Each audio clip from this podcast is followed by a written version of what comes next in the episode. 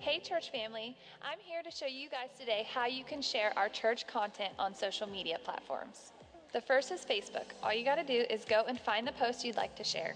You hit the share button. There's a little spot you can say something about the post or you can just post it, and all you have to do is hit the post button. The next is Instagram, which is my personal favorite. All you have to do is go to the post, and there's a little paper airplane button below, and you hit add this post to your story. And the last one I have is Twitter. All you have to do is go to the tweet, hit the little arrows, and press the retweet button, and it's that easy. Every time you share, it reaches a whole nother group of people that our page wouldn't reach on its own. And this is just another way you can spread the gospel.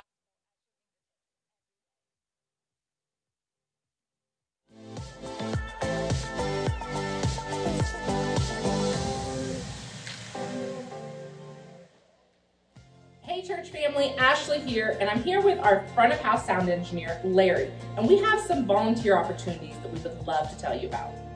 Yes, what we're looking for is some people with some technical ability that also have an ear for both sound and music. If that's you, you can go out to the Welcome Center, get an application, fill it out, and turn that in, and then we can get back with you. Absolutely. So just fill out the application. If you want to be a part of our team, there's many places that you can serve, and it ranges from beginner to expert. So please just fill out application. We'd love to contact you and be a part of the worship team. Hi, Only Believe. This is Eric. I just want to give you a quick update what's going on in your church. We've been doing outreaches all summer long. We've had the privilege of blessing Agape Ministries in Sidney, Ohio with five truckloads of food. They were amazed. They were just blessed by it. That's what we're doing to make a difference in our, in our communities. We also had the chance of blessing the Salvation Army with several school supplies for needy children. And we're talking about kids that don't have backpacks, they don't have school supplies like pens and pencils and papers. We were able to bless them with lots of those supplies. And last but not least, you've seen Dave Hewitt more than once. Uh, get to share some updates about the Sidney Farmers Market, what we're doing with our hot dog cart, with our clothing distribution, giving bottles of water away. We've had the chance of giving over a thousand hot dogs away over the last several weeks to needy families, the people that are walking by. We're planting seeds of righteousness with these people, and we're making a difference. We're getting a chance to pray with many people. Some are receiving Christ as their Savior. But I just want to encourage you, church, we are doing all we can to make a difference because we are rescuers. We thank you for your support. We thank you for your prayers. If you'd like to be a part of the Sidney Farmers Market, the hot dog distribution, the water distribution that we do on a regular basis, you can go to the Welcome Center and sign up or see Dave Hewitt. Thanks again for what you're doing. Thank you for all your, all your support. We're making a difference for the kingdom. God bless you. All right, well, good morning, church. Welcome to Only Believe this morning, a family of faith where everyone has a place and a purpose. That includes you. Point at yourself and say, That means me. That was that was poor participation, but that's okay. I'll give you a pass this time. Hey, you know, I was thinking this morning as I was coming to church, I knew I was going to open up service, and I thought, you know what? Every Sunday is kind of a little bit like a family reunion.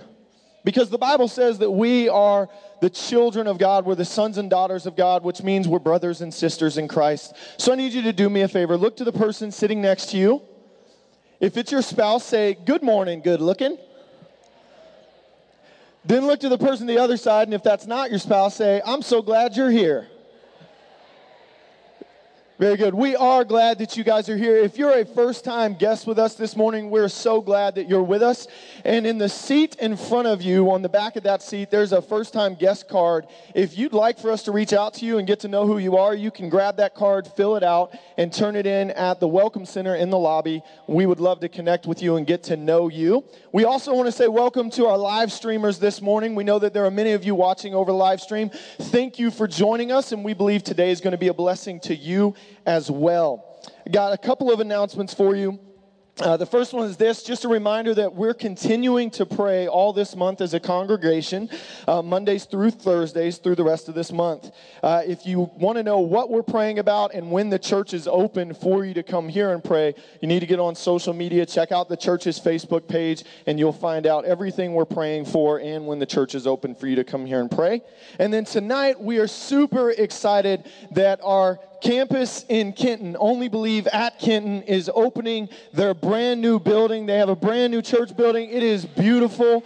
Uh, the capacity is much greater than their previous location, so they're going to do great things for God in Kenton, and we're so excited to see the growth there. That service is tonight at 6:30. So if you're at home tonight and you're not doing anything worthwhile, I want to encourage you to come out to Kenton, join us for their opening celebration. We're going to be dedicating the building. Pastor's going to be there preaching. It's going to be super exciting, and they would love to have you guys there with them. So, uh, without further ado, one thing I want to say is at every family reunion, uh, there's normally food. There's no food here today, so that's a little depressing. But one thing we do at our family reunion every Sunday is we celebrate our Father. And the Bible says that we have a good Father, and it is His good pleasure to give us His kingdom. We serve a good Father, and it is an honor to celebrate and worship Him this morning. So, would you stand with us as we worship our Father?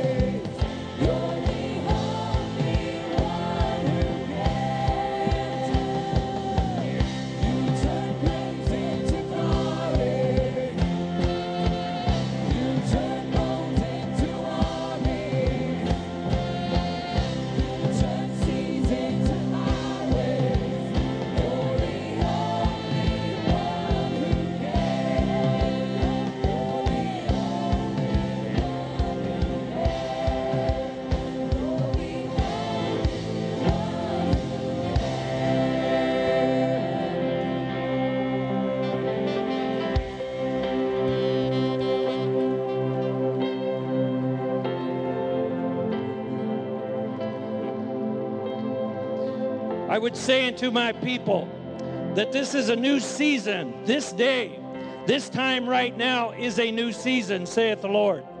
I have the power, the authority to change times, to change seasons.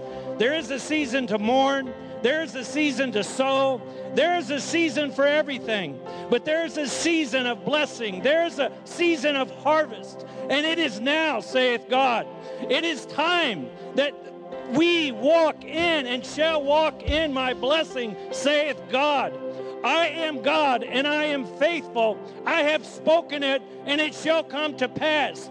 But I shall challenge my people. This is a different season, so try doing something different.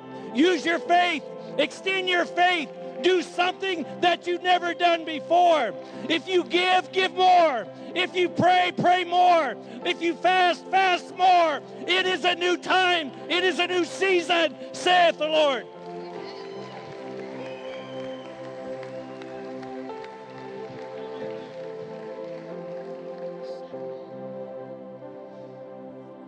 There was a dream that I had.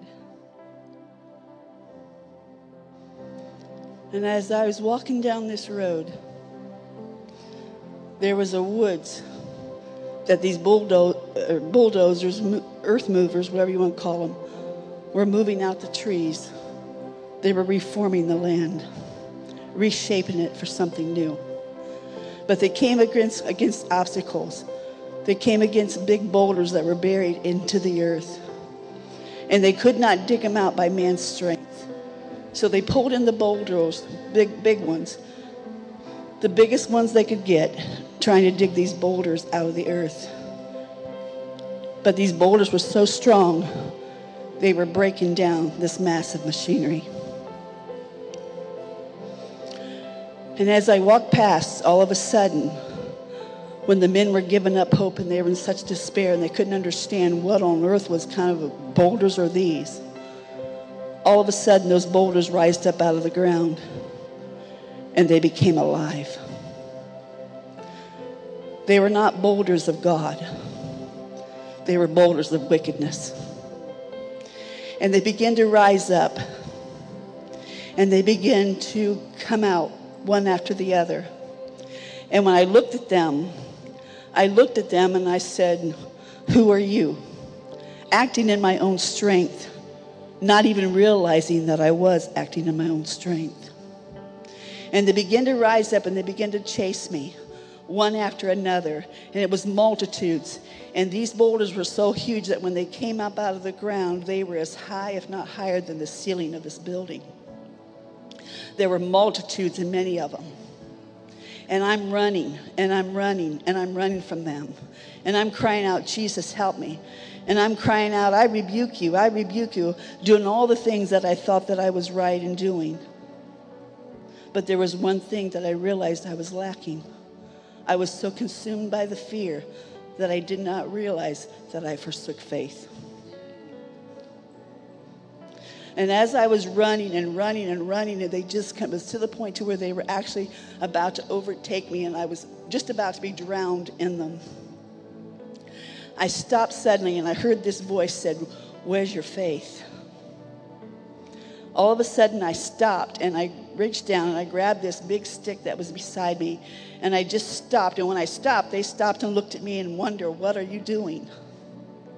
And I took the stick and I drew a line in the sand in the dirt. And I said, This is the line of the blood of Christ, and you will not cross. All of a sudden, I saw those multitudes of demonic boulder demons raise their heads up. And I'm wondering, what are they looking at? And as soon as they raised their heads, there was like a tear come across their face, and they began to run, and they ran back into the holes in which they came from. And I was puzzled and bewildered. And I turned and looked, and there was Jesus, higher and taller and bigger than any one of those monstrosities demons. He was with me. He was with me. And it took a word of faith, believing, and not my fear. And the word of the Lord would say to you, You are shaken today. The lands are shaken today.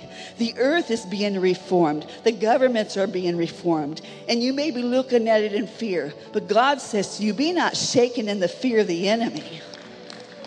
Stop that. I'm with you. I am greater. I am bigger than any demon, all of hell. But if you will turn and look to me and allow your shaken to be changed from shaken of fear the enemy to shaken in me in faith, and allow those things that the enemy has put upon you become shaken off. Shake, but shake in the right manner. Be stripped of everything that the enemy has put upon you. Because I have a position for you, church. I have a work for you to do. It's your responsibility to turn this thing around. Look to me in faith. Declare my word in faith. You've got to believe me. I'm with you. I'm for you. I've already won the victory. Just carry it out. Be shaken, loosened of the things of this world. In Jesus' name.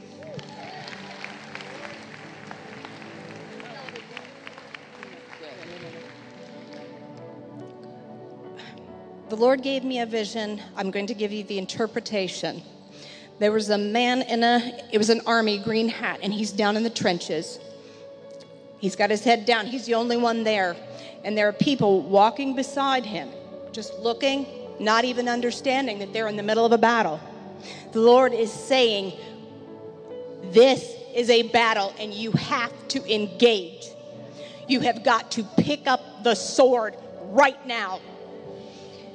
We are in a battle not against flesh and blood. We are not in a battle against our friends. We are not in a battle against our government. We are in a battle universally against the devil. We have got to understand that this day and this hour is an hour of seriousness. We must engage. Too many people are sitting back and they're not discerning the time or the season or the hour. And the Lord is saying, pick up the sword. I have given you the sword of the Spirit. I have given you the tools. I've given you everything you need, but you have got to pick it up and you must engage right now.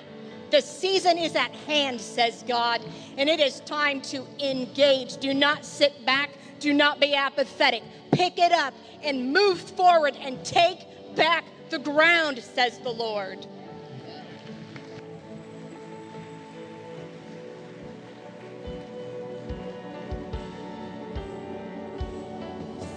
Sing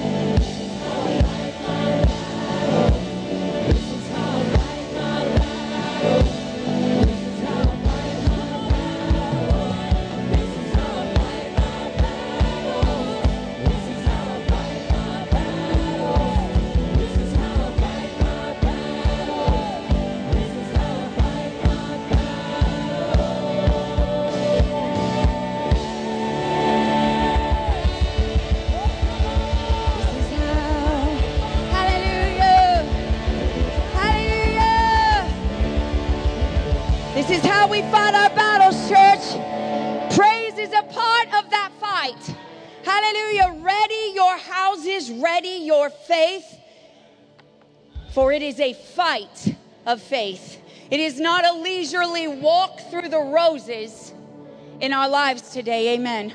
God promised us that trial and tribulation would come, but He also guaranteed your victory through every one of them. Hallelujah. You got to fight right. Fight right. Only Believe Ministries, we are a generous people.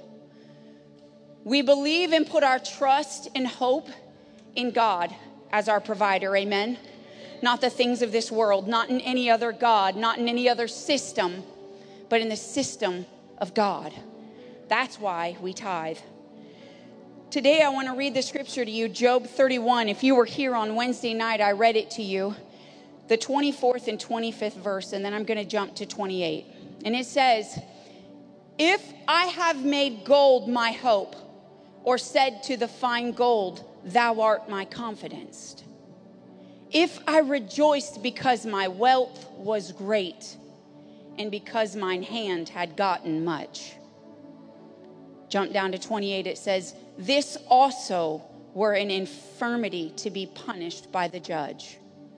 For I should have denied the God that is above. And that means above in 24 and 25, the God of gold, the God of your hand that said, You got the wealth. You made this possible. See, as believers that only believe, we don't trust in the things of this earth. We don't trust in fine gold. We don't trust in the work of our hand, though we're hard workers. And we believe that a man that does not work does not eat. But we also understand that the provision that we can provide is not near enough for what God needs to do in this kingdom today. What, what's $30,000 going to do? What's your wage every year going to do? Because there's more people that need the gospel than our money can buy. See, when the Israelites were in the wilderness, there came a point that there was nothing else they could do. It wouldn't matter if they had stockpiled money, stockpiled food. It wouldn't have mattered. It would have all ran out. Only the provision of God in a supernatural way could come forth. Today, I remind you we don't serve a natural God, we serve a supernatural God who provides far above and more than you could ever imagine.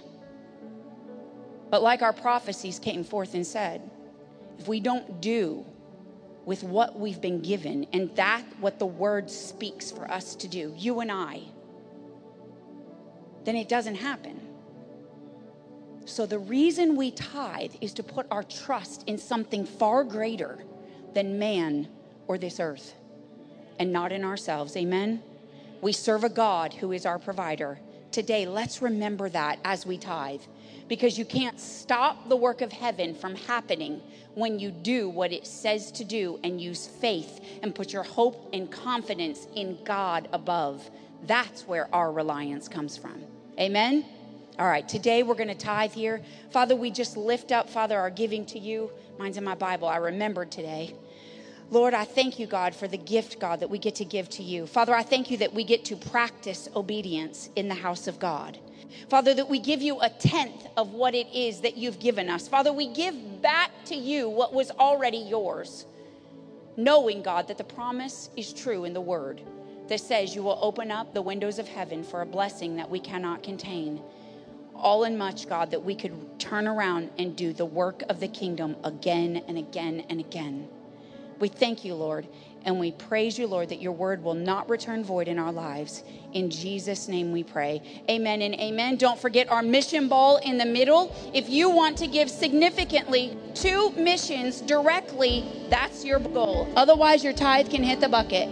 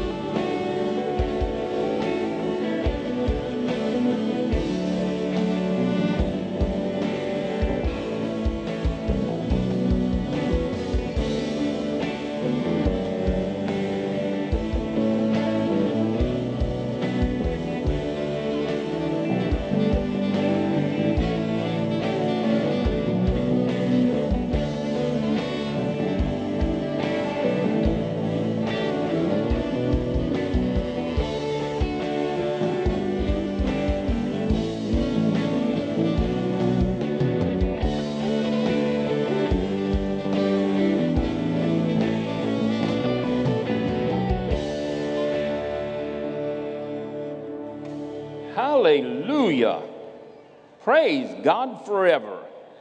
Amen. Hallelujah. I know that uh, Nikki gave you a lot of information last week and uh, to put us all kind of on the same page here. Today they're going to pass out some uh, guidelines. Uh, did you get the, the other ones, Nikki? Did, did she do, do? Yeah, thank you, David. Hurry up, David. It's something about that name, David's. All right. So we uh, this will give you an outline of what's happening today and why we, we are doing it. And uh, the first thing I want to uh, put you into remembrance is what we believe. And the reason that we're doing this is because we are starting something to engraft people into the kingdom of God and cause them to be more successful quicker and to be a more effective disciple at a quicker pace. And so, and that is the vision of our church is making uh, disciples so that they can win the world. And so, in what we believe, we believe that the Bible is on the only infallible and authoritative written word of God. Now, there are many claims that others are, but the Bible declares unto us that God confirms it with signs following. And so the scriptures are confirmed by supernatural signs and wonders. We believe that there is one God, eternally existent in three persons the God the Father, God the Son, and God the Holy Ghost, Matthew 28 19, and many others. But in this, we see that there is a triune Godhead. That triune Godhead is three individual people, personalities existent in one. It's kind of like water. You have water, you can have steam, and you have ice. They're all the same, but they different in their purpose. We believe in the deity of our Lord Jesus Christ. We believe in his virgin birth, his sinless life, his miracles, his substitutionary and atoning death, his bodily resurrection, his ascension into the right hand of the Father, and his personal future return to this earth in power and glory. We believe that Jesus Christ was the only begotten Son of God. We believe that he was God in the flesh. We believe that when he died on the cross, he was dying as a man for our sins, yet he died God. Now we find that in Acts, the 20th chapter, verse 28, that God himself hath redeemed us by his blood. Then we believe in the blessed hope. Hallelujah. The rapture of the church. Now, this is something that many churches don't preach, don't declare anymore, but we here at Only Believe believe in the rapture of the church. We believe in the coming of Jesus Christ for his bride. Then we believe that, uh, that the only means of being cleansed from sin is through repentance and faith in the precious blood of Jesus Christ. There is no other way to be freed from sin. There is no other way to atone for sin except a sinless lamb, that which was born of God, that which was God, as he died for our sins. We believe that the regeneration by the Holy Spirit is absolutely essential for personal salvation. In other words, we believe that there must be a renewed, a reconstruction, a new birth brought about by the Word of God and the work of the Holy Ghost. We believe in a regeneration. And then we believe that the redemptive works of Christ on the cross provide healing for the human body in answer to the believing prayer of faith. We believe that Jesus has provided for us not only a new life of the Spirit, of eternal life, but we believe that He came to give us an inheritance, abundant life that takes place and is received for this mortal body. And then we believe in the infilling of the Holy Ghost. According to Acts 2 4, 8, 15 through 17, Acts 19 1 through 17, we believe that it is a divine, separate act of usage of faith.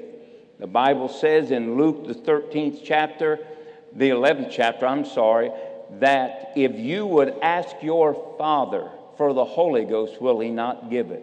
Insinuating to us that first the new birth must precede the infilling of the Holy Ghost. Amen. All right. In water baptism, as an outward sign of the to the world of the regeneration of the inner man, but not by the washing away of sins. Only the blood of Jesus Christ atones for sin. Amen. Then we believe in the sanctifying power of the Holy Ghost, by whose indwelling the Christian is enabled to live a life of holiness. We find that the Spirit that raised up Christ from the dead now dwells in a body. He shall mortify the deeds of our flesh. There is nothing impossible for the believer to overcome and to resist because who dwells on the inside of him. Then we believe in the resurrection both of the saved and the lost, of the just and of the unjust, into everlasting life, the other into everlasting damnation. We believe in the absolute existence of heaven and hell. Hallelujah. So I want to talk to you today somewhat about the doctrine of our church, how we can get engrafted, how we can get it engrafted in us. I had someone say this to me, and I said, Well, you know the scriptures, and they said, Well, that's what it means to you.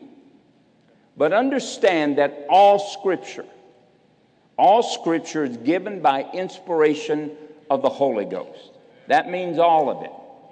And it was given unto holy men who were moved, inspired by the Holy Ghost at the set time of God. And the Bible says that there is no special interpretation of any scripture. It must be received in content and it must be received in the nature or the character of God Himself. And so no scripture can be taken out and it turned, it redefined, or for it to say something special to you that it does not mean in God's intent. Could get an amen? And we have to be careful of that. And I'm not against uh, all the different interpretations. I think probably that a lot of them have great insight. A lot of them go back to this word, that word, and uh, the Greek and, and the Hebrew and all that. And that's great, but the Greek and the Hebrew are not inspired of God. Yes. The Strong's is not infallible. Now, it sounded like I was cussing, didn't it? No, no, no. The, the Strong's Concordance and the Vines and the lexicons are not inspired of God. The Scripture is inspired of God. Amen.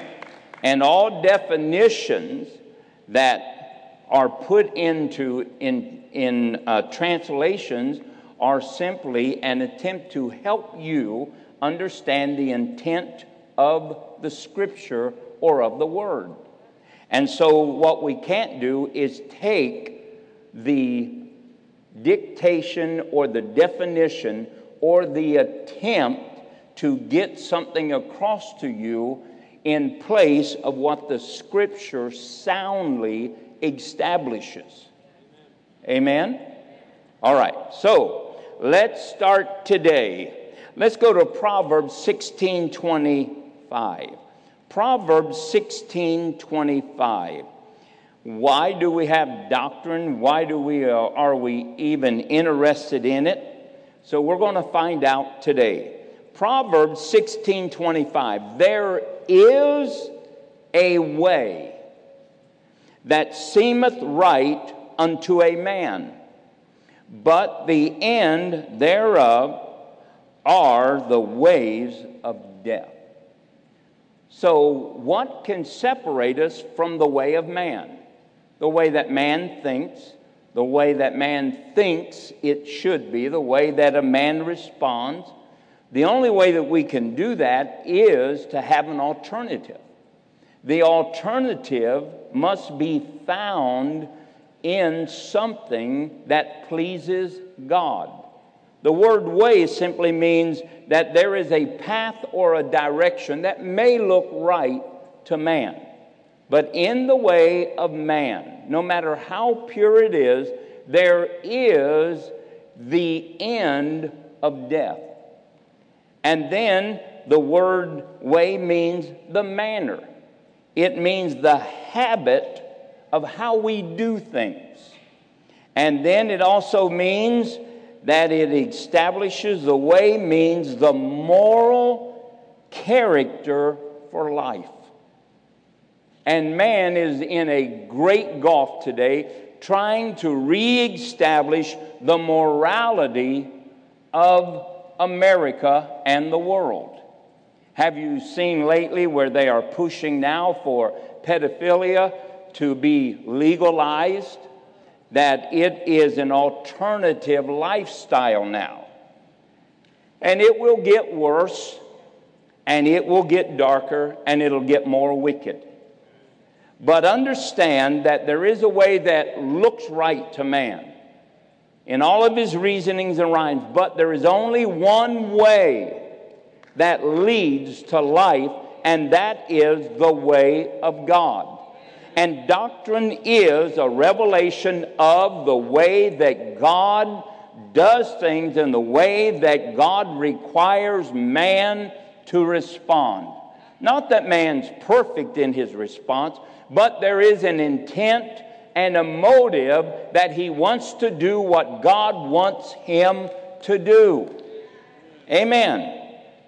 Colossians 2 6 and 7 says this But as ye have therefore received Jesus Christ, so walk in him, rooted and built up in him, strengthened in the faith that you may that you have been taught, abounding therein with thanksgiving. So it talks to us about rooting and grounding by the things that we have been taught. Today, we are so flippant about what we believe. People just are not committed to the absolute necessity of this infallible word ruling their life. And we must, as Christians, remember there is a twofold requirement that if you declare that Jesus is Lord, you must then do his sayings. Amen. We can't just take half of it. We can't be Sadducees and Pharisees and hypocrites. We have to be changed by the scripture. And when we make Jesus Christ as Lord of our life, what do we make him? We make him the supreme ruler of everything that we do, think, and say. Amen? Well, I haven't done that. Then we need to go back to the altars. Thank you, Jesus. Hallelujah. All right. Now, there is the process that we're going to discuss here in just a moment of becoming a mature disciple. A mature disciple. One that is able to use the Word of God, Hebrews 5 12 through 14, in a righteous way. That we are able to assimilate what God is trying to put in our life. But we can also learn things, yet never incorporate them, and that means that we stay as children in the kingdom. I don't know about you. The Bible tells us that we are to be changed in the fullness of the stature of the fullness of Christ. And so we are going to be changed. Somebody say change. We don't, I don't know about you. I just don't want to live my life looking at sin and then not receiving the reward of righteousness. Either I want to get in or I want to get out. I don't want to be lukewarm. I, I don't want to be a hypocrite. I don't want to be something other than what God has designed for me to be. Amen. All right. Now let's go to 2 Timothy 3, verse 14 through 16. And so, as we start looking at this today, we understand that you and I, we, those that declare that Jesus is Lord, Jesus said, How do you call me Lord and not do what I say? Remember when the Pharisees said, We're not of, born of fornication, we are our father Abraham. Jesus said, If Abraham was really your father, you'd be doing the works of Abraham.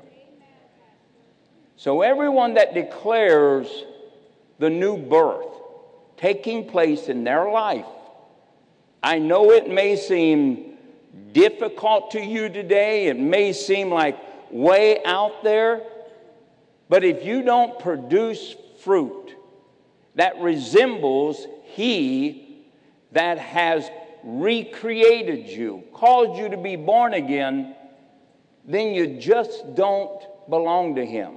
Now, please understand, I got to soften this up because people freak out. But what I'm telling you is there is a process. There is a process that you follow to make that transition take place. Amen?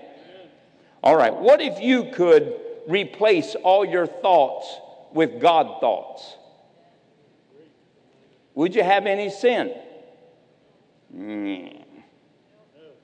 What if you could replace his desire with the desire to lust or to have? Be no sin. Well, that's what the doctrines of Scripture do. They establish a way for you and I to do it the way that God would have us do it. Now, Second Timothy says, But continue thou in those things which thou hast learned. Somebody say, learned. And hast been assured of, knowing of whom thou hast learned them, and that from a child thou hast known the holy scriptures. Notice that the scriptures are holy, which are also able to make you wise unveil to you the secrets of how to receive your inheritance in Christ unto salvation through faith which is in Christ Jesus. All scripture, somebody say all, is given by inspiration of God and is profitable for doctrine, for reproof, for correction, for instruction in righteousness, next verse, that the man of God may be perfect. Perfect. Perfect. I've heard people say all the time, oh, you just can't be perfect. Paul didn't know that. So he told us that if we would learn the scriptures, establish doctrine, and allow the doctrine to reprove us and to correct us, that we could be perfect, thoroughly furnished unto all good works. Doctrine help us establish that which causes us to be victorious in Christ Jesus. Amen. All right. If we are ever to be followers of Jesus, we must establish His will over our will and turn from our own. Remember his statement in the garden not my will, God, but thine be done. That really is to be the foundation of every move and every decision that we make. There's always two roads one leads to destruction, one leads to righteousness.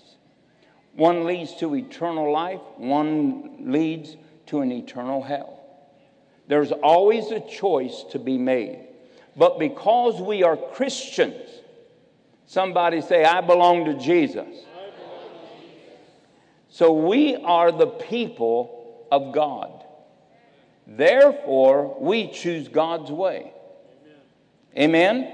All right the first thing that we must do in order to arrive at that, we must, without question, accept the Bible as God's Word, His way, and His will. In Acts, Paul said this The Thessalonians took what I said, went home, and proved whether they were the words of a man or the words of God. And they resigned that what Paul was preaching was the Word of God. See, it doesn't matter what brother so and so said. It doesn't matter the title of his book. It doesn't matter how charismatic he is. It is only the Word of God that has the power to transform a human being and the power to stop the adversary. But we must accept this right here. There are no alternatives. There are no books that are comparable. There is nobody's revelation that is equal. There is nobody else's religion that matches. This is the only place of the voice, the will, and the word of God. You say, well, you're trying to make yourself better. No, I'm not. I'm telling you that God said this is it and this is it. And if we don't believe that, then there is no absolute.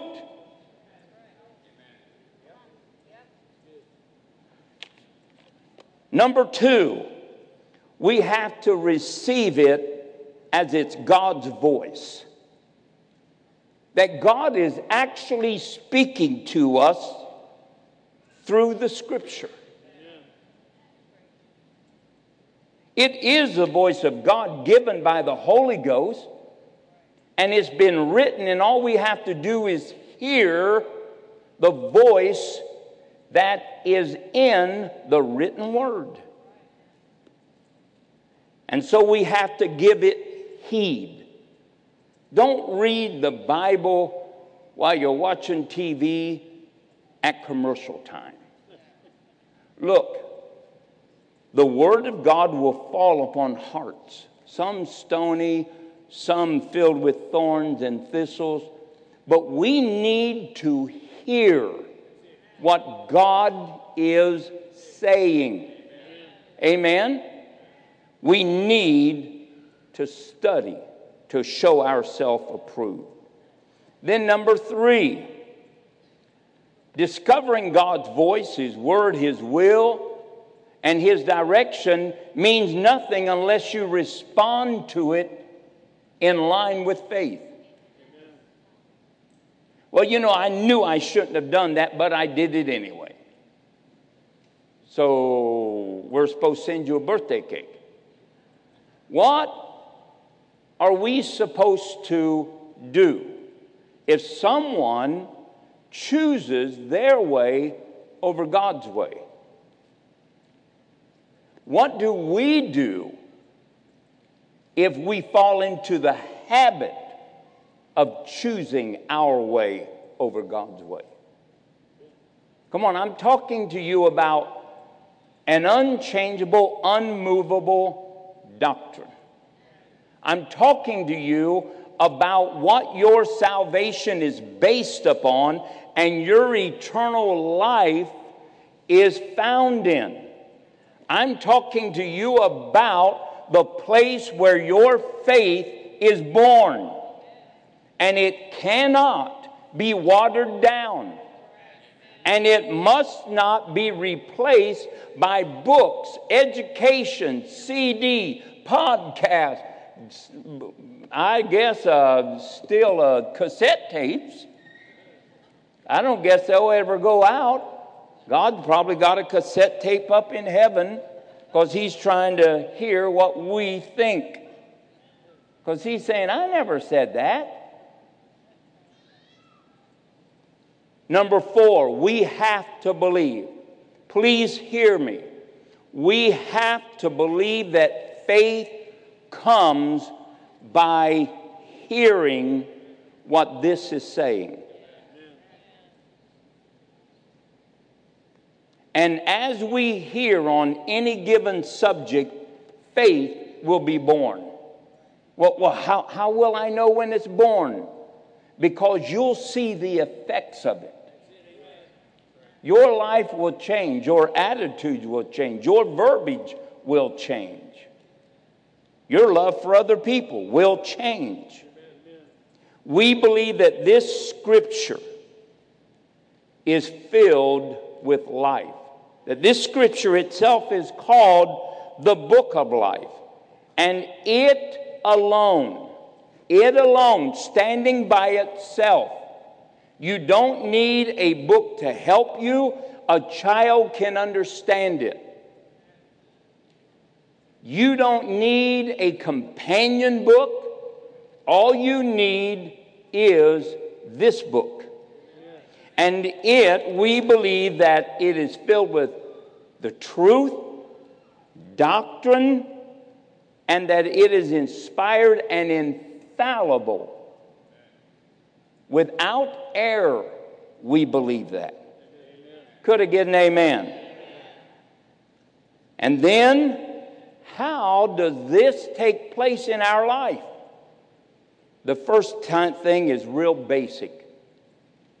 We need to read the Bible. We need to read it. Read it is like receiving it. When they gave the scroll to John, here, take and eat. In other words, when we are reading, we are receiving down into the inside of us the nutrients that are necessary for us to live a spiritual life. Hallelujah. The second thing we need to do, we need to study. Oh, I, I don't know how to study. You'll learn. The Holy Ghost will help you. So we need to study in Acts, the 17th chapter. We need to memorize Scripture. We think on all kinds of things through the day. The other day, I, I was we was getting ready to go into a gun shop, and oh, we're really an archery shop. And Quentin said, "Oh man, I didn't bring a mask, Papa." I said, "Well, I got one, so uh, I'll go in. You wait out here; it'll be cheaper." and which is the truth. But he said, "You got a sock in here?" I said, "Well, I don't know. This is my mom's car." So sure enough, he found a pair of socks. They were clean, so he finds a pair of scissors. I have no idea what Phyllis has got all this stuff in here. She's got clothes, she's got knives, she's got bottle openers. I don't know. It must be a survival SUV. I, I don't know. But if you're going to get lost someplace in a survival mode, you want to get the car that your kids have raising your grandchildren in because there's tons of unused food in there. And so Quentin takes this sock and cuts it in half. I'm thinking to myself, what is wrong with this kid? Well, believe it or not, he's on YouTube. And he finds out how to make a mask out of a sock. And so he puts it on, and it sure looked a whole lot better than my four cent one that I have to probably say that I stole someplace that was giving them away free. But his looked so much better. I almost want to say, could you make me one? But then if it didn't fit, he'd say, Your ears are too big, there's not enough material. So, we need to memorize scriptures. We need to meditate upon the word. Think about it, regurgitate it. Go over and over and over. Over and over. And then we need to put action to it. Now, what also helps the scripture to become alive? What makes God real? Just information? Or treating him like he exists? In other words, it's called prayer. Talk to God like you would talk to anyone else that you respected. Prayer is simply talking to God, and in that prayer, it shows that we are devoted to building a relationship with Him. And if we take one step, God will take a hundred steps. And so prayer is something that we need to do. And while we are praying, guess what God does? He's not silent, He gives us direction, He gives us insight, He gives us ways to solve life's problems. Because when we talk, guess what? God answers. God answers. And we do need to use Jesus as our model. He prayed every day. And you and I need to pray every day. Every day we need to pray. Not just, God help me, I need a blessing. Quickly, oh God, if you do this for me, I'll, I'll make up for it later. Most of us are so deeply indebted to God, we're never going to make it up. Amen. Yeah. Hallelujah. Number two, when you use prayer, you know you're able to keep your heart right with God. Because during prayer is when we forgive those that have wronged us. Remember Matthew 6, the Lord's Prayer? Forgive them that have wronged me, God, and do to them what I wanted to do to them. No, we forgive because in prayer we ask for forgiveness.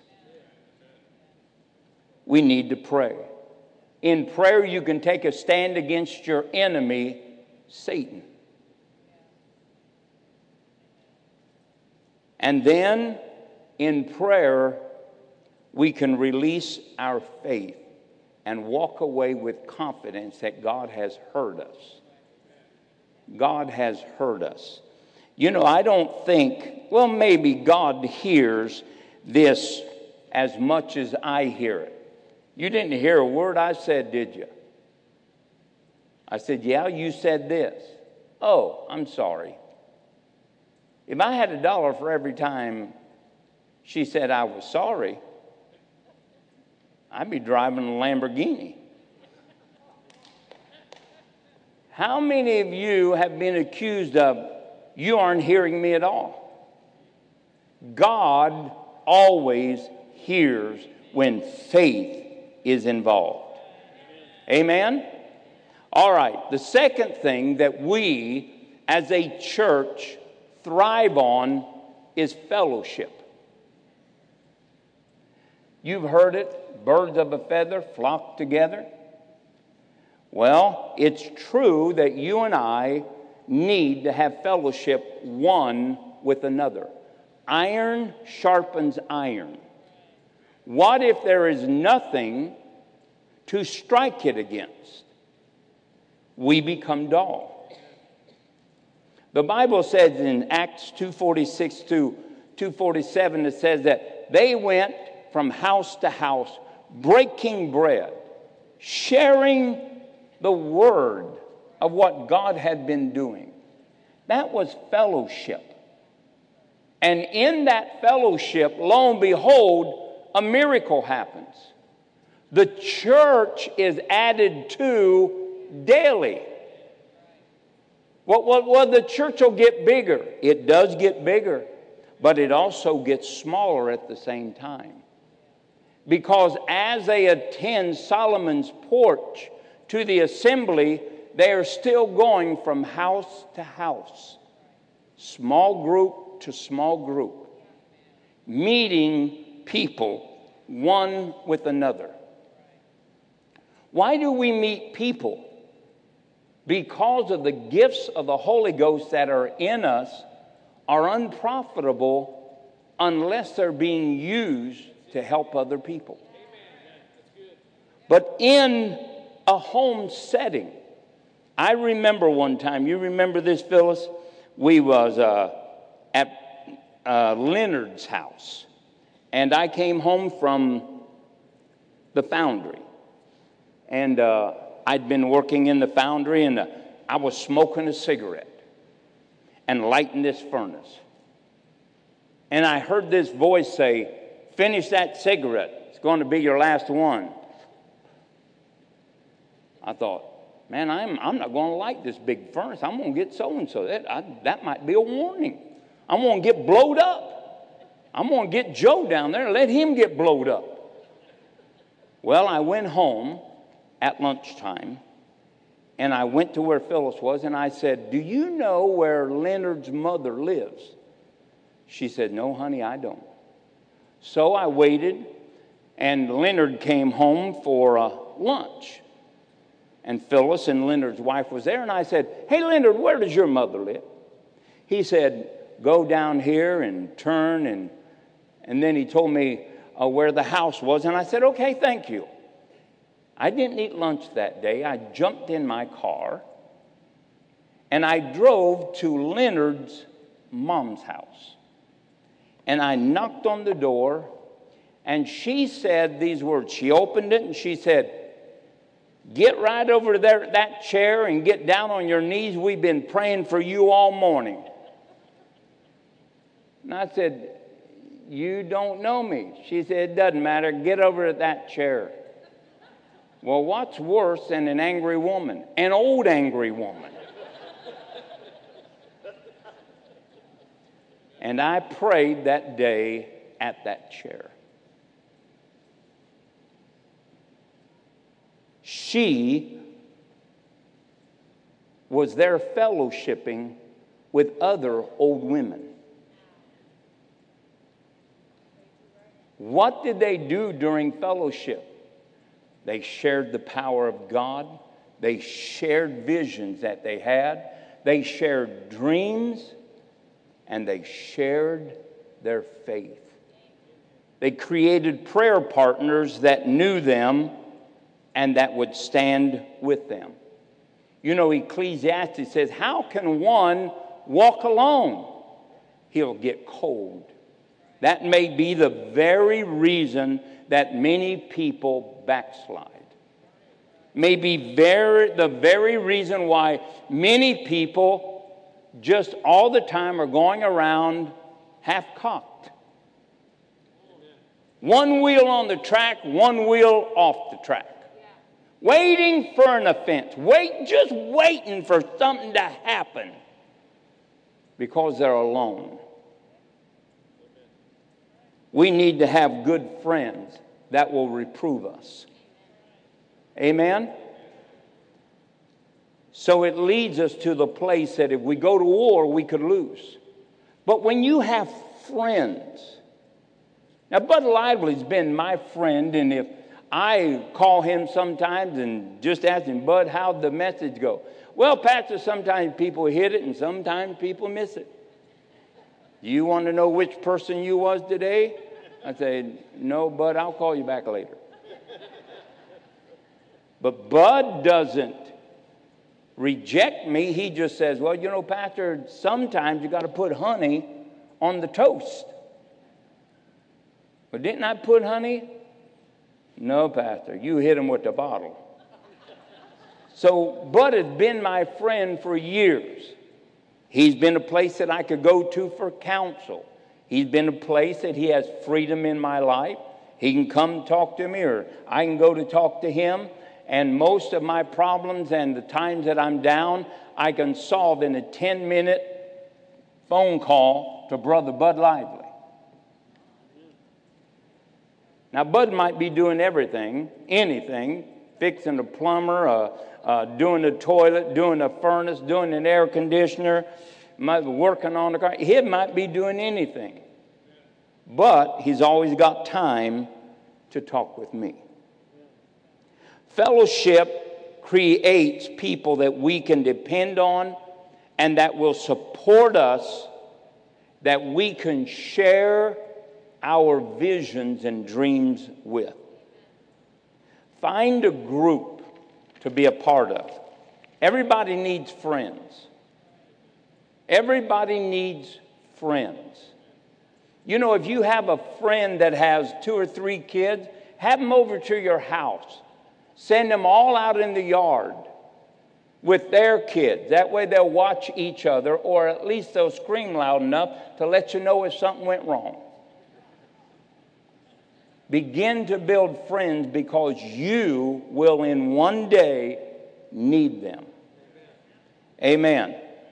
And so we need to have friendships, we need to have fellowships. And we can do that by getting involved in what we're calling small groups. Well, yeah, but I don't like small groups.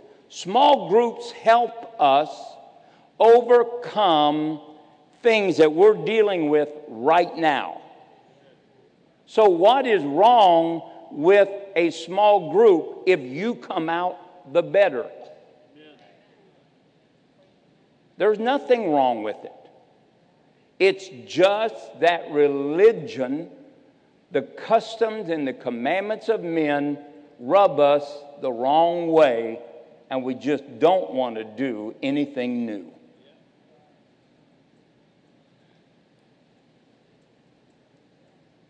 Yep, hallelujah.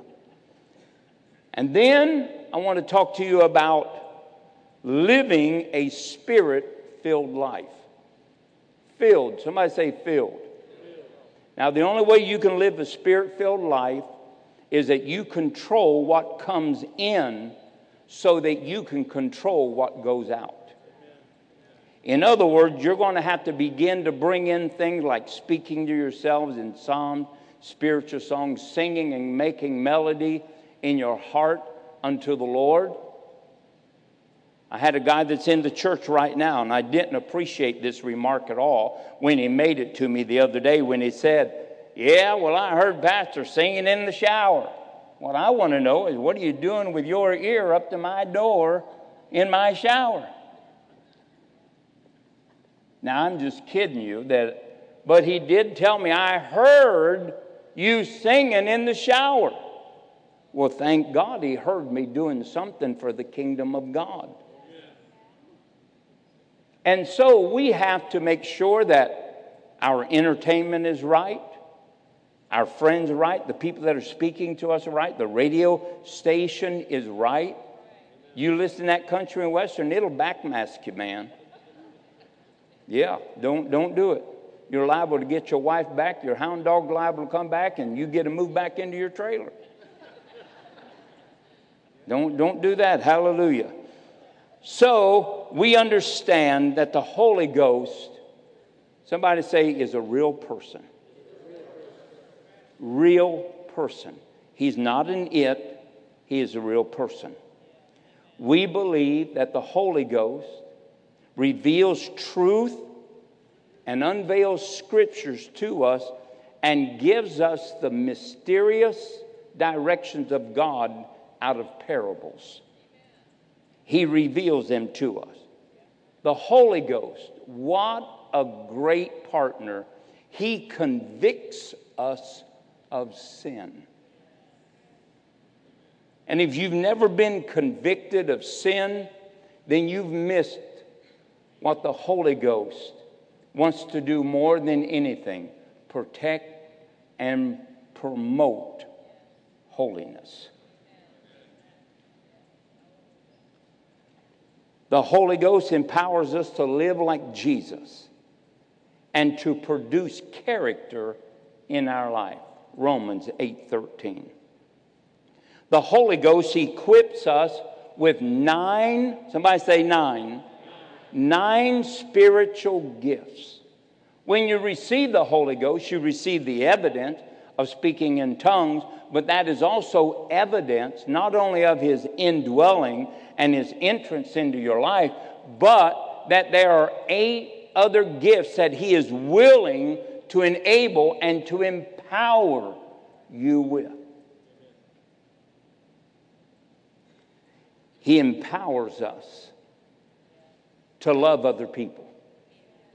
Man, there's something about the Holy Ghost he just enables us to love people. The Holy Ghost helps us discover God's direction for our life. We are led by the Spirit of God. He gives us dreams, visions. He speaks to us and shows us a clear way. Then, the last thing that we as a church believe in our doctrine. Pastor Nikki, when, when I hear her take the offering, I'm amazed because I want to give.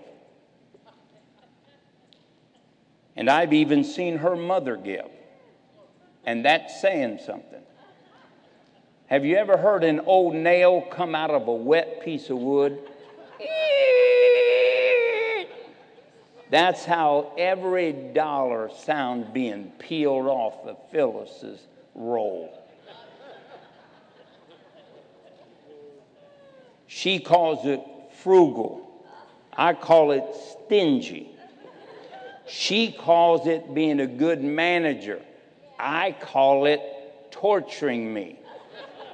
Listen, if you go to steal a dollar in the morning to get a cup of coffee, headed to Bob Thistle's to go fishing, it'll go, "Eh," and she wakes up. There's something not right about that. But the gospel reveals to us the ultimate act of giving. God so loved his world that he gave his only begotten Son. We by nature are givers. We by nature, it's in us to give, it's in us to receive. There are three major ways that people can give. One of them is that we give our time. Have you ever heard time is money? Time is money. Secondly, we can give by our talents, using what you have. I can't tell you how many cars that Bud Lively has fixed for free and charge nobody.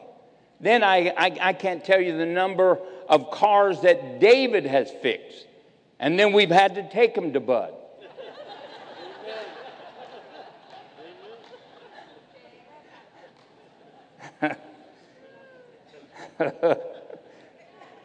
and then we can give our treasures.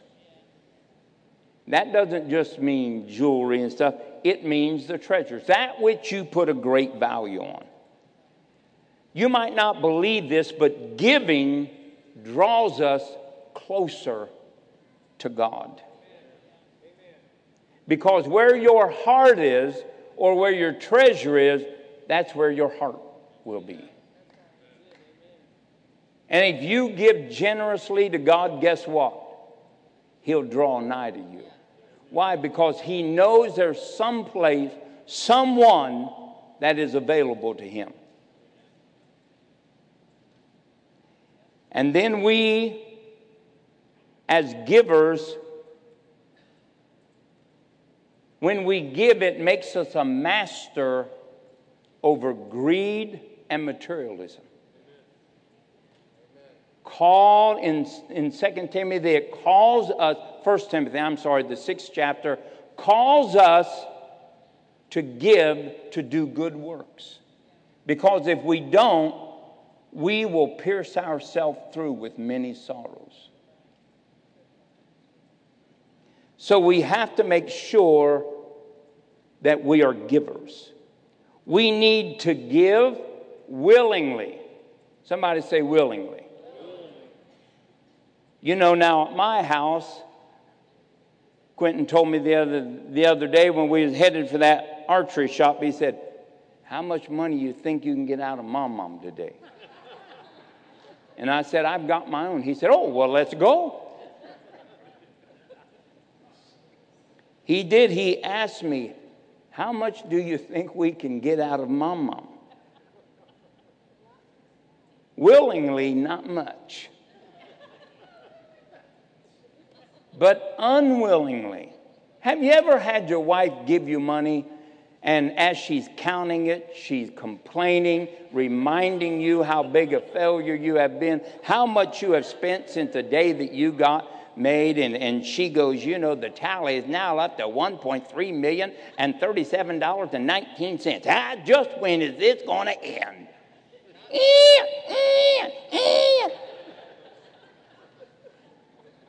Well, When you give, you make yourself a master of materialism, but you must do it willingly. Then you must do it with a cheerful heart. God loves a hilarious giver. Phyllis has never giggled when I've asked for money. And it will require sacrifice. There's sometimes that we just have to put things before ourselves. And that is an act of love. And then, as we are giving, we must also, at the same time, expect a harvest. And I have been faithful to bring harvest back to Phyllis for every dollar she's given me. I brought shotguns home. I brought fishing poles. I brought bow and arrows. It's up boats. Always bringing it back and telling her, here's your harvest, honey. Don't try that at home because you might end up in the hospital.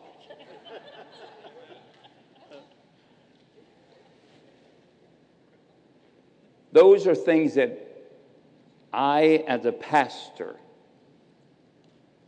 am incorporating because we, as a church, I believe this, that we are on the verge of the greatest revival of the end time. And we have to be better at what we've done. We have to be more devoted to how we're doing it. We've got to be more unified in what we're doing.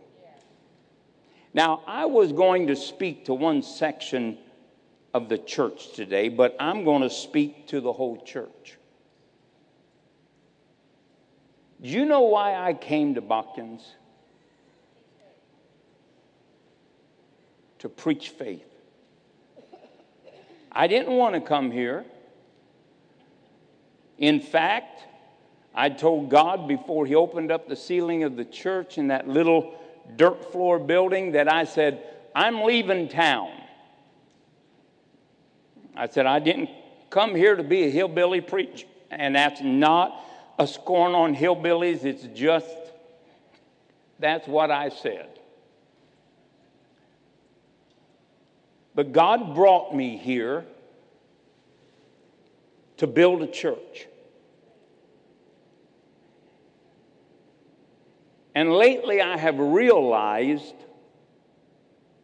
that the faith of one can only do so much. But if everybody has a measure of faith, it's like a talent. And if I could get everybody to use their faith on something other than things and the like, that I could multiply my faith. And that I could really make a spiritual significance in that one could put a thousand to flight, two could put 10,000 to flight. And if two agree on touching anything, that it will be done of our Heavenly Father. So I said, Well, I guess I'll just go to the only resource of faith that I have the church. Now, I don't expect you not to use your faith for other things, but I'm going to ask you. And some of you will say yes and do nothing. I understand that. Many of you will say yes and do more than what I could ever imagine. But I think it'll all balance out. But I'm going to ask you to use your faith for the most important treasure that this world has ever been touched with the souls of men. Now, I'm not going to ask you just to pray for souls. I'm going to ask you to find souls to go after souls, to seek them out wherever they might be, seek them out. Because really, night is coming. And believe me, it's going to come. It will come faster than the COVID virus showed up. It will set in motion things faster than the declaration of a government. And believe me, it will be just that quick. And so we must work. I mean, we've got to get after it. Amen? We've got to get after it. No matter who we're talking to. You remember, Rick, two or three weeks ago, we we're in, uh, in Bob Evans. Are you his? Jiminy is going to say, man, you look far better than that. Anyway, but we was in Bob Evans. And this girl was waiting on us. And I said, hey, how you doing? She said, great. I said, uh, you live around here? She said, yeah. She said, I moved back in January. I said, uh, oh. I said, you go to church? She said, well, I've been to two or three of them, but I'm just not welcome. I said, really? I said, well, why don't you come to my church? She said, well, my partner. I said, Oh, yeah. She said, uh, You know what that means? I said, Yeah. I said, That means that, you know, you're a lesbian. Yes, yeah, okay. I said, uh, But did I ask you your sexual orientation or your preference? Did I ask you anything? She said, No, but people don't accept me. They shun me at the churches I've been to in this area. I said, Well, come to my church. I said, Because I'll accept you.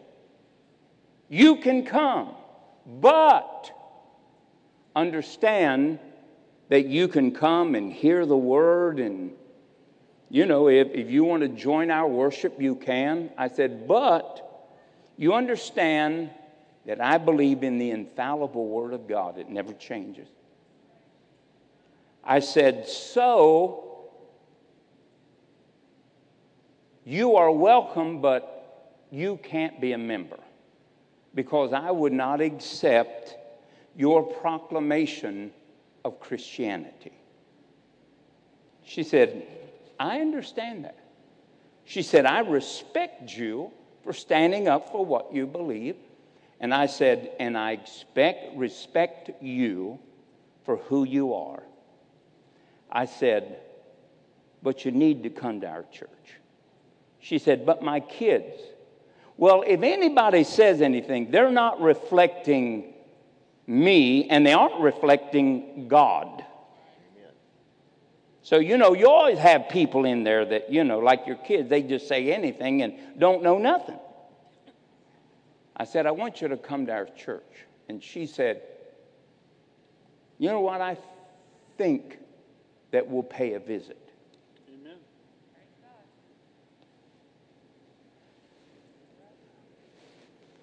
And then we couldn't get away from her, could we? Then she comes up there and she got a cast on and she comes right out in front of everybody and says, Hey, would you guys pray for my foot before you go? Sure. Rick got out the little change person. He said, Just put your offering here. Pastor's going to pray. And uh, uh, I'm looking for that girl to come to our church. I'm looking for that girl to get saved. I'm looking for that girl that went through a divorce, and even though it wasn't her fault, she was being beat, abused, and somebody helped her out of that situation. And then her church threw her out and shunned her. So, in her disappointment and hurt, she made a wrong decision. I don't know if she is or if she isn't.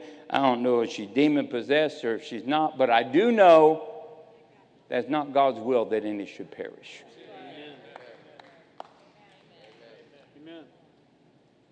Look for people. I'm going to ask you to make it your priority to bring a backslider or an unsaved person to church with you.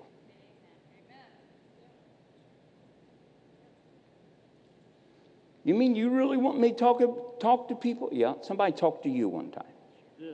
Amen? They shared Jesus with you. And I, so I'm going to ask everybody in this place that we go into all the world. I'm going to ask you to become a soul winner.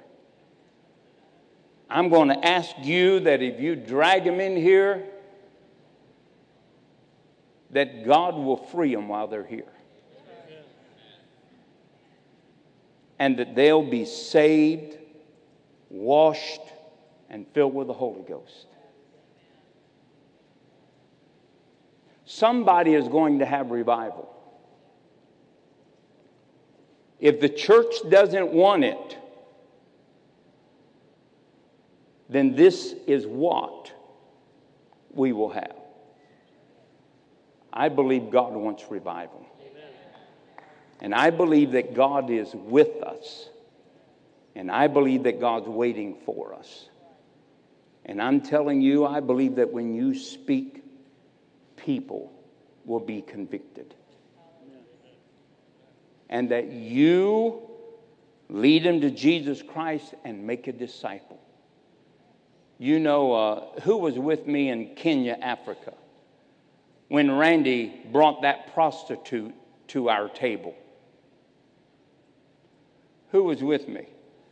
You, you were, okay. And there were others. And uh, Randy brings this prostitute over to the table. I'm thinking, Randy, Nikki is going to kill you. What are you doing? Randy says, well, I've been witnessing to her.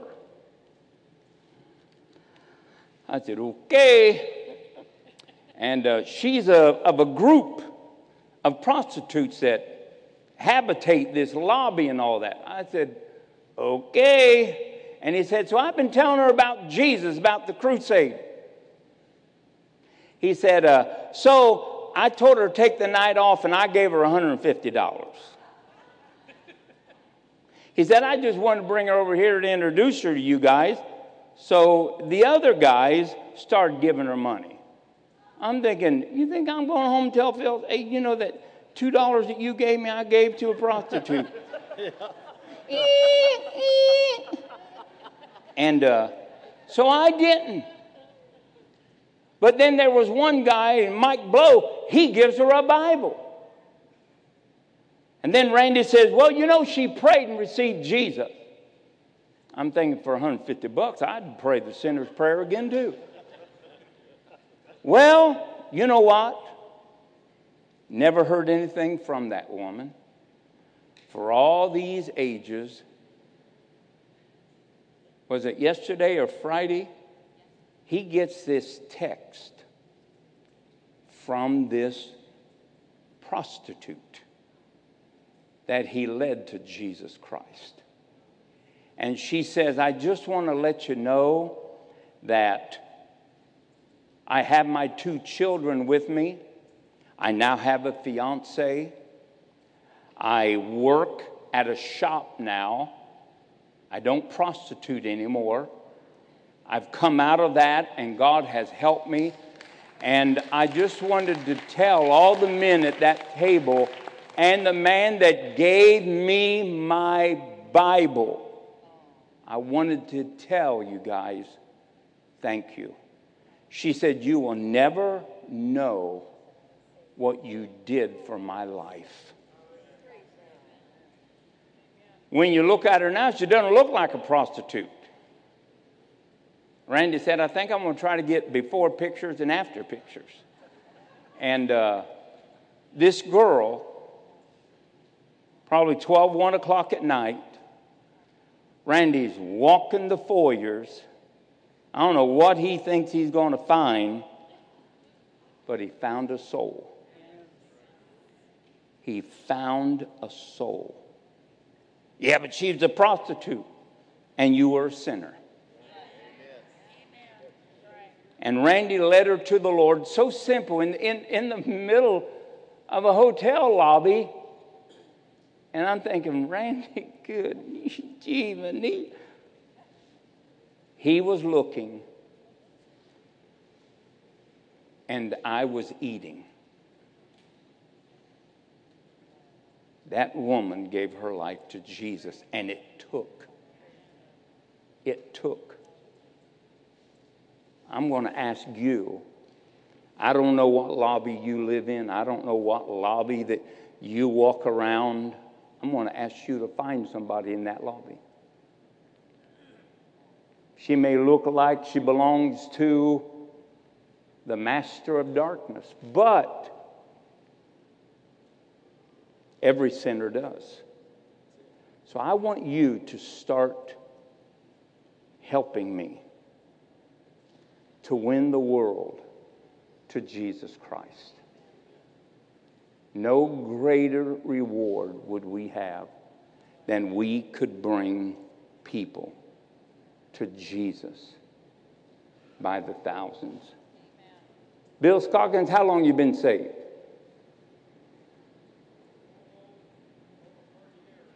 Almost 30 years. I remember the day that God challenged me. He said, if you'll sow this seed, I will bring Bill Scoggins to Jesus. I said, I like Bill, but he ain't worth no thousand dollars. Well, that was 30 years ago. Thousand bucks was thousand bucks. So I gave it to a man named Mike Atkins, a singer. And about a week or two weeks later, when we moved into a new building, here come Bill Scoggins. I said, Hey, Bill, where's Betty? He said, ah, she's uh, in Arkansas visiting her sister and her mother. Bill had come on his own. And you know what? Bill gave his life to Jesus Christ. And for 30 years, he's been saved. Who would have thought? So I'm going to dismiss you with this. Find somebody and introduce them to Jesus. Make a disciple of them. Amen? Stand to your feet. Father, in the name of Jesus, things that we need to do, things that we believe in, God, things, God, that are doctrinal to us, based upon real truths, that your word is infallible, it's unchangeable. The Holy Ghost is our partner. That prayer is a necessity. That God, we are people that give. We are people, God, that will not compromise your word for our way. God, your eyes are running to and fro. Let them fall on us today. Show yourself strong and mighty. Show yourself, God, strong and mighty. I hear, God, I hear the moving of kitchen chairs in families. God, families are going to come to Jesus.